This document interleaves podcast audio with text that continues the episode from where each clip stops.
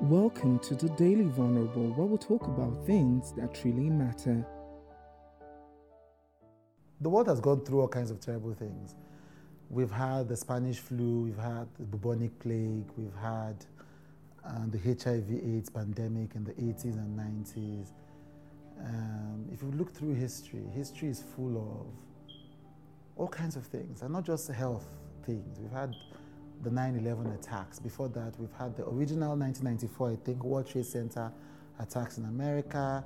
We've had all kinds of, you know, we've had the one-child policy in China. We've had the um, the genocide in Rwanda. Um, shocking things are always happening in the world. Terrible things are always happening in the world. Unprecedented, unexpected things. They've always happened in the world, and they will always happen. It's an illusion to think that you can predict what is going to happen in the world tomorrow. It's an illusion. And that's why you're, we're often shocked when things don't happen as we plan, because we lie to ourselves that we're in control and that we can predict the future. We can't. The only thing that is predictable about the future is that the future is unpredictable. And so your best bet is to prepare for change.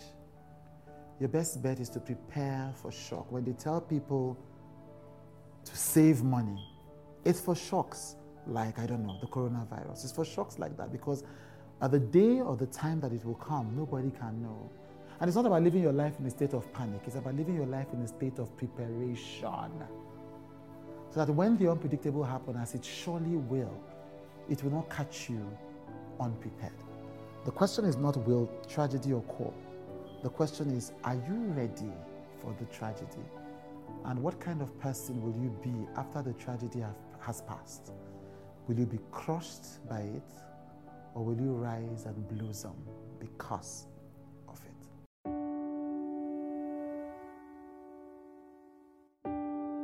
Thank you for listening to The Daily Vulnerable with Chude.